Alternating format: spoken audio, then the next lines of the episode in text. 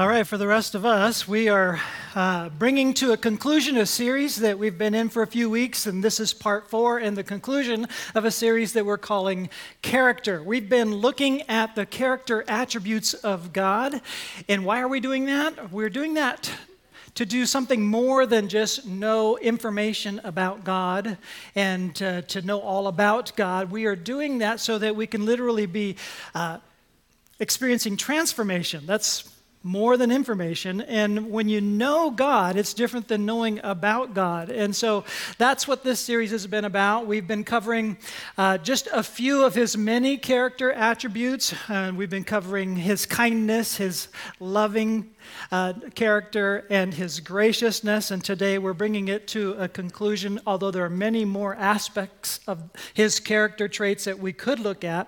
We're looking at his faithfulness to us. So God is faithful to us. Now, just by way of review, we began with the uh, kind of the tricky theological phrases about his attributes uh, that the theologians use, and we tried to make this stick a little bit, be sticky rather than tricky. The character attributes, which are incommunicable attributes, his attributes that are like his omnipotence, his omniscience, his immutability, which means he's all powerful.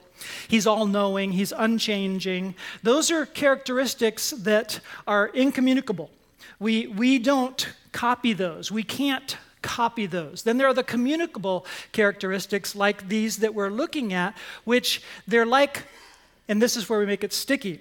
Communicable attributes are like communicable diseases. You can catch them, and you catch them by drawing uh, close to God in close proximity, and you will be infected, and you yourself will become contagious. Well, this is positively infectious, positively contagious, not with the disease, but with the answer. And so that's part of what we're talking about and trying to draw near to the God we really know and come in close proximity so that his characteristics, which he has designed us to have also in dependence upon him, will start to be infectious, to honor him, and to make a difference in the lives of those around us. So it's how we experience God, and it's how we experience a good and beautiful life. So we're going to look at his faithfulness. So let's jump right in with point number one. God's faithfulness is absolute. So that part of his faithfulness we, we cannot copy, and here's why. His faithfulness is absolute because it is working in cooperation with the rest of his characteristics, including his incommunicable attributes like his omnipotence, his, the fact he's all powerful. So when God says something and he promises something, he's got the power to pull it off. So when we promise something, sometimes we don't have the power to pull it off. There's a difference between an absolute faithfulness that God can pull off because of his omnipotence, his omniscience. He can look into the future and plan it all out and make it happen, which is different than our um, faithfulness that reflects him. And so his uh, faithfulness is absolute. So when God speaks, he speaks truth. That's part of his nature and it's who he is.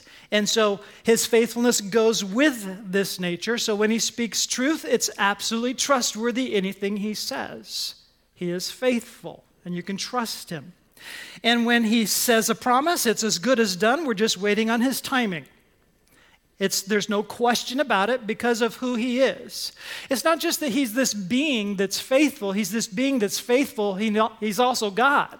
And so, with his power and with his all knowingness and with his uh, ability to look into the future and predict it, he's going to pull it off. And that faithfulness creates this powerful standing and a foundation for us to live out a faithfulness which is slightly different than his, that's built on his faithfulness. And so, God's faithfulness is absolute, whereas our faithfulness is not absolute. So, now we're ready for point number two. Your faithfulness depends. A lot of things that we might think of, it depends on this. It depends on if, uh, if you remain faithful. It depends on and all that kind of thing. But really, what we're getting at is this our faithfulness depends on God's faithfulness. We have been created as dependent beings. Now, follow me here. we like to live independent lives, but we need to recognize the truth of the fact that life itself comes from God and we're totally dependent on God for every breath. That in a moment, He could bring our days to a close. And He knows the last day of our life and the last breath and when that is. And it's really dependent upon God's plan, not our plan. And our whole life is dependent. Every character attribute of ours is dependent upon the character attributes of God. So if you want to be faithful, good luck trying to be faithful on your own. We have been created to function best when we depend on God. And we actually function worse when we stop depending on God. So, when we're looking at how we can be faithful, we need to recognize that our faithfulness depends. A lot of people, whether they believe in God or not, they view faithfulness as a desirable quality. They really want faithful relationships and a relationship that they have with somebody. They want that person to be faithful to them.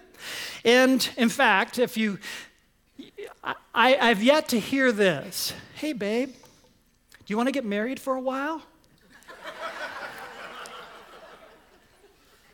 And the reason why we laugh is because marriage is a covenant, and covenants are designed for faithfulness. We're faithful to covenant promises. That's the whole point. So, if you're going to get married, why would you get married for a while? Everybody gets married thinking this is for life. But we have a hard time pulling that off because our faithfulness depends. Depends on a lot of things, but if we make our faithfulness depend on God, we have some really powerful abilities um, that come from God to help us in our faithfulness. So, just a little over 40 years ago, um, Gina, my lovely wife, and I began to talk about getting married. And we began to even talk about how it would be really great to grow old together. And uh, we're learning how great that is. Um, and it is great. Life is great at every stage with God. But the point is, don't put a marriage on a pedestal just because they've been faithful for all this time. Faithfulness, you can learn that from a turkey. This comes from Jason Cruz. He's from Nashville, Tennessee. Male turkeys, often referred to as toms or gobblers, are created with a unique ability. When a tom gobbles, all hens within range answer the call and move toward him. Some of you men are jealous. Uh, during the spring mating season, toms call for potential mates all day long. There is an exception, however, if a Tom already has a hen with him, most of the time he will not leave his lady to check out another, no matter how enticing the response. The Tom is wired to know that females come to him. In most cases, a mature tom will not leave the hen he can see to chase down a hen he cannot see. It's against his nature. But there are exceptions. Every now and then, the tom will violate everything he knows to be true and leave his hen. Most of the time, he never comes home. What sounded like a willing mate was in reality an impostor holding a gun. I think that's a really good parable.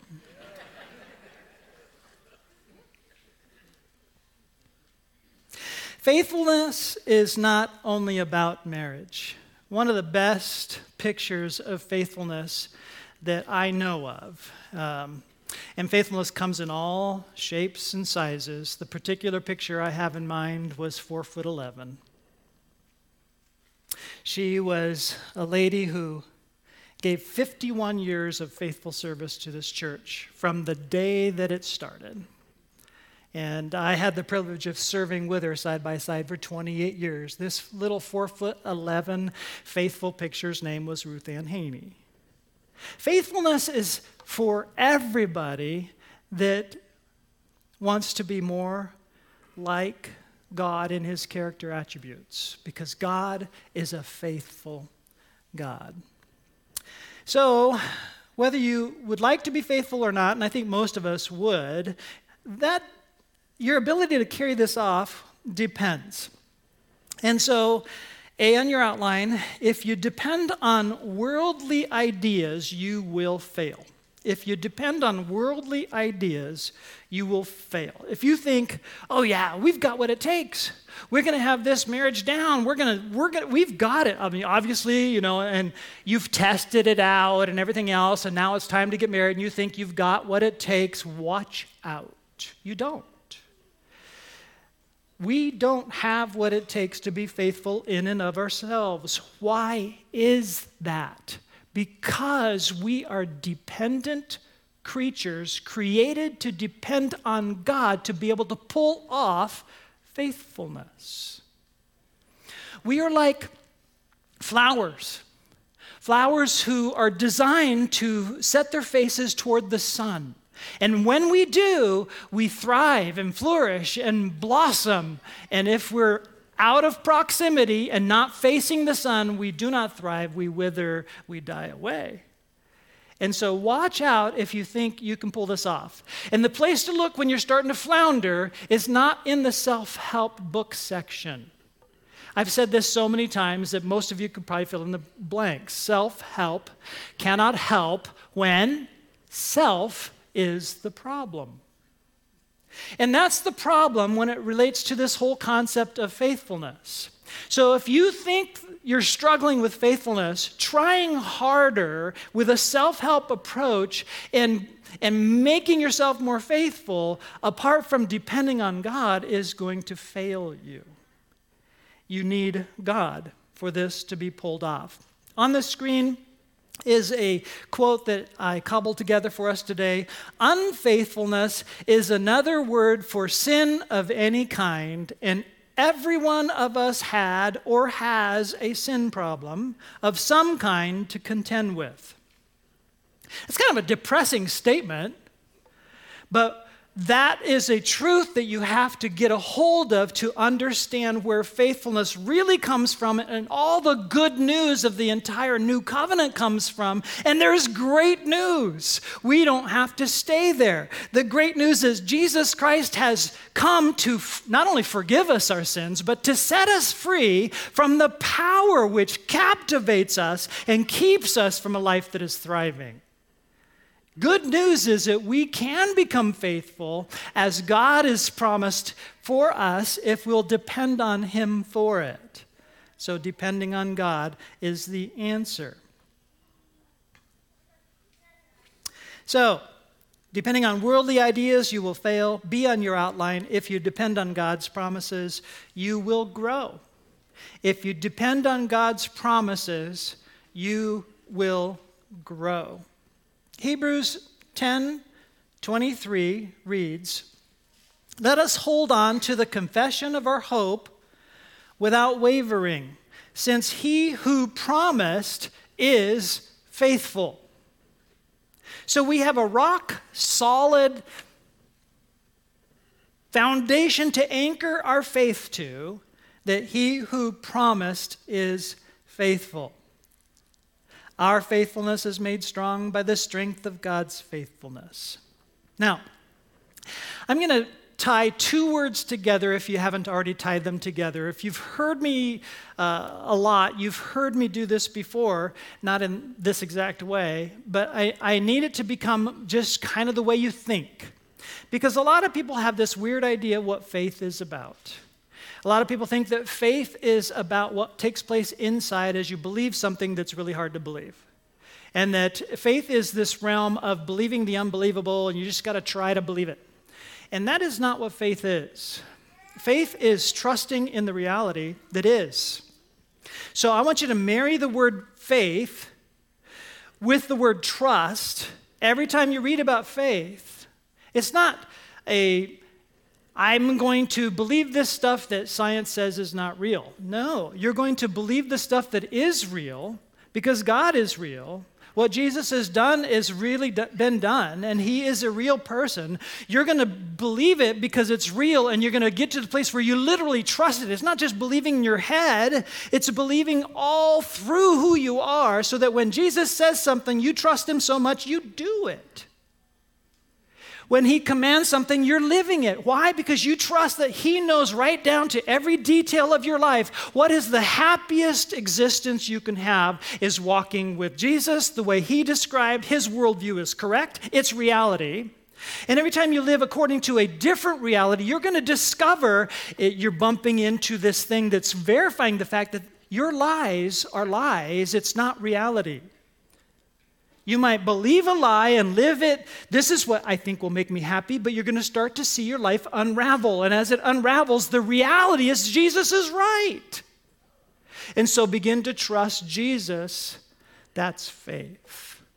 Faith is trust in a reality. And every time you start having a breakdown in reality, it's going to hurt. Okay? So marry it, your faith with trust. Here's another one line quote for us to just build off of. Faithfulness is being true to covenant promises. We already kind of had the marriage illustration of that. But in the Bible, we're, we're, we need to get a hold of the rock solid foundational truths that God is a covenant making God. He's a promise making, promise keeping God. That's how He's revealed Himself to us. But there is a responsiveness to Him and His reality, where in covenant, He's making promises, but we're making promises as well. Responses to what He has promised. Okay? So faithfulness is being true to covenant promises. Now, in the whole Old Testament, this is based on the Old Covenant. The way life worked is trust what God commanded, do what God commanded, and you're going to be happy. And yet, God had a plan that He was going to amplify this kind of thing to raise our level of experience from not just trusting and obeying, but far bigger than this, so that our experience exceeds everything that any old covenant follower experienced. And it exceeds us, it exceeds their experience in this revealed truth and it's a revealed reality as we jump into the good news of the new covenant. So we're ready for that. See on your outline, if you depend on God's Spirit, you will experience God. If you depend on God's Spirit, you will experience God. Now, I'm going to jump right to the promise of Jesus to help us to experience what the old covenant followers did not experience, with the exception of a few prophets. Okay? What was only the exception, I'm glad the lid was on, what was only the exception becomes the norm for everybody entering into covenant with God in the new covenant. Here's Jesus' promise. John 14, 15 through 17 reads If you love me, you will keep my commands. And I will ask the Father, and he will give you another counselor to be with you forever. He is the Spirit of truth. And notice Spirit in at least my translation is capitalized to identify that this is the Holy Spirit. He is the Spirit of truth. The world is unable to receive him because it doesn't see him or know him, but you do know him because he remains with you and will be in you. Let's put this together with another quote on the screen. Here's the quote In the new covenant, we are not only dependent, we not only depend on God's promises, we depend on God's Spirit indwelling us. So we're, we're amping it up a bit, not just depending on His commands, believing them, not just depending on His promises, believing them. We're amping it up to now you're depending and believing in and have a personal relationship with God through the Holy Spirit. And so it's a daily dependence that's experiential. If you're not experiencing that, you haven't really experienced the new covenant yet. You're still living as if it's old covenant.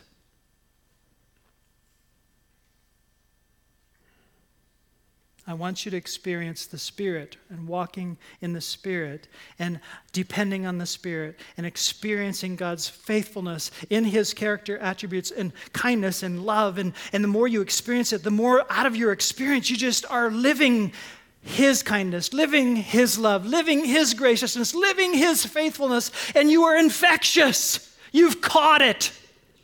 And others are catching it too. They get a glimpse of you and say, How does this work now? What do I need to do? How do I get there? How do I experience this joy, joy, unspeakable joy as you're just blossoming before God? I want, to, I want that experience. I'm a withered flower. Okay? Now, when you enter into the new covenant, you made promises whether you knew it or not. When you were baptized into the Lord Jesus Christ, your covenant ceremony was an expression of your promises as you're uniting with Jesus in his death, his burial, and his resurrection. So that you're uniting with his death and accepting his death as the death that pays for your sins, but you're also accepting that you are burying your old life in the waters of baptism because now, as it's buried there, you're being raised with a new life as He places His Spirit in you, His resurrection life in you, so that you're able to live with a new power, a new help. You have a helper, a counselor every day to walk with Jesus. You have a helper to be faithful. So every day, I think every day we should be using the word help in our prayers. God help me this, God help me that. Because every day we can live out our created purpose to live in dependence upon God and experience what God has intended for our lives to be beautiful, filled with the characteristics of God, which is what we call godliness, being like God in his character. And the Holy Spirit helps us to live this way. By the way, when you said yes to Jesus, you're saying yes to the guy who says, I am the way, the truth, and the life. So you were also saying no to my way of living, right? No to my truths, which I think I'm going to be happiest doing it this way. You're saying no to that. You're saying no to the self willed life and yes to Jesus, who is the way, the truth, and life, to live out a resurrection life which he directs. We made these promises. And we're faithful to these promises not because we have it in us. We're faithful to these promises by having the Holy Spirit helping us to be faithful to these promises as we walk with God. Relying on the Holy Spirit. Ephesians 3 16 through 19 reads, I pray that he may grant you, according to the riches of his glory, to be strengthened with power in your inner being through his Spirit, and that Christ may dwell in your hearts through faith. Or what did I tell you about faith? Trust. Trust him, trust him, trust him, trust him. You got to believe in him to trust him but move it to the place of trust. I pray that you, being rooted and firmly established in love, may be able to comprehend with all the saints what is the length and width and height and breadth of God's love. And to know Christ's love that surpasses knowledge. It's not just information, it's way beyond that. And it's even incomprehensible if you're just getting after inf- information. It's so, whoa. I, I, it's hard to describe, okay? And then I love the last phrase Christ's love that surpasses knowledge, so that you may be filled with all the fullness of God. Whoa, what does that mean? It means we can be filled with the fullness of God's character. Every good character attributes of God becomes our character as we're reflecting his being. Why? Because we keep drawing close in proximity and we begin to glow, not maybe literally with light, but with the characteristics of God as we were close enough, drawing near enough to catch these and be infectious, to honor him and help others to honor him.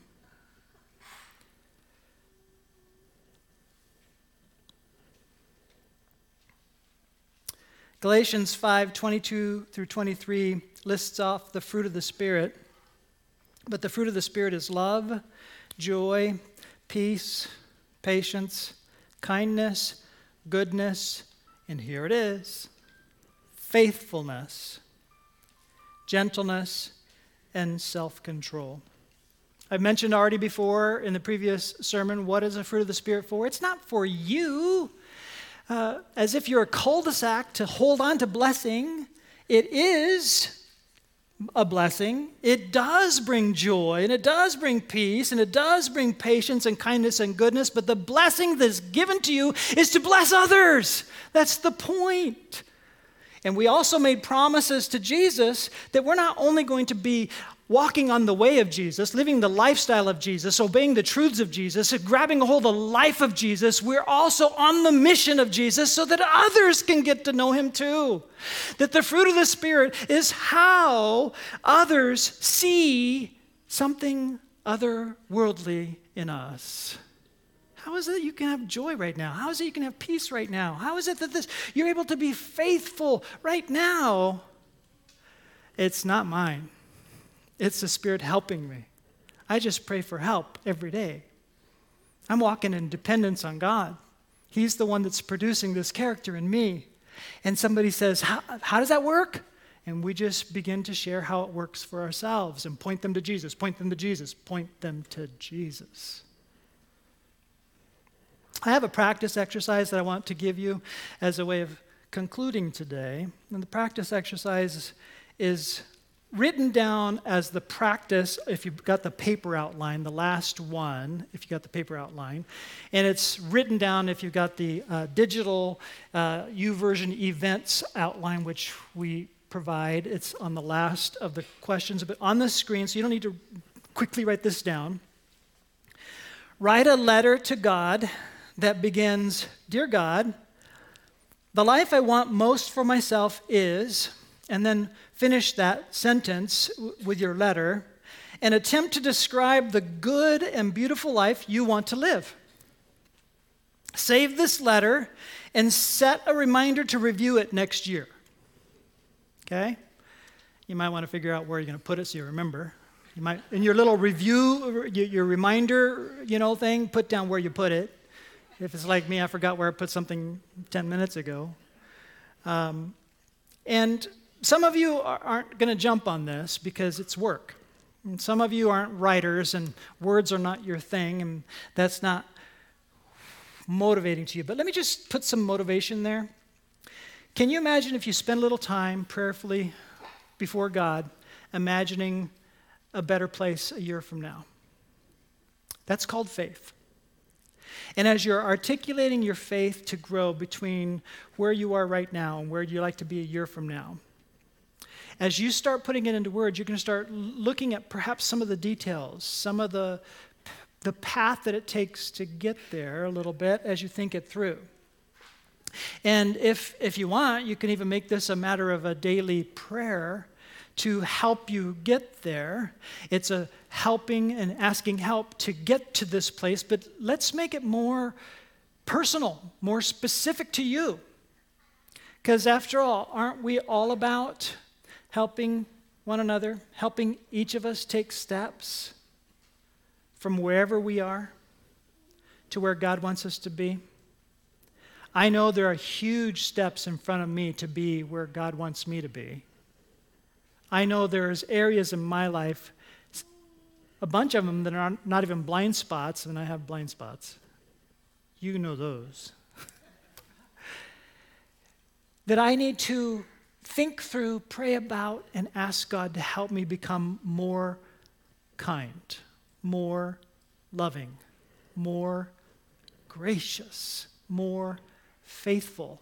And that's just the four we've covered. And there's the fruit of the Spirit here. And if you can read more, there's so much more of what God is like. Would you take some time to do that?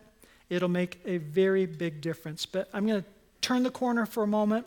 Some of you aren't going to do that precisely because you're in a dark place right now. That's the last thing you can even imagine doing. So dark, you're not even sure that you can improve. You've tried and tried and tried and failed and failed and failed, and you've just struggled all along, and you're hoping to hang on to something, and you've got little tidbits coming your direction, but just you're low. You've been a really dark place. You're in a really dark patch. Can I just say you don't need to stay there? And you know why you don't need to stay there? Because God is faithful. So we're going to finish with 1 John 1 9 that reads this way If we confess our sins, he is faithful and righteous to forgive us our sins and to cleanse us from all unrighteousness. If you would like a close personal relationship with God, it comes by way of Jesus.